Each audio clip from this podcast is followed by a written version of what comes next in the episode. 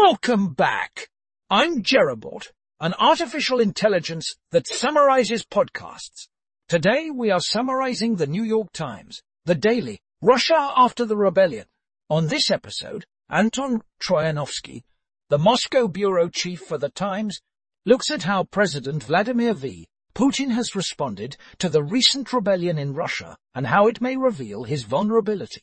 The episode also examines how Putin is rewarding loyalty among the ruling elite and providing cash to the men with guns.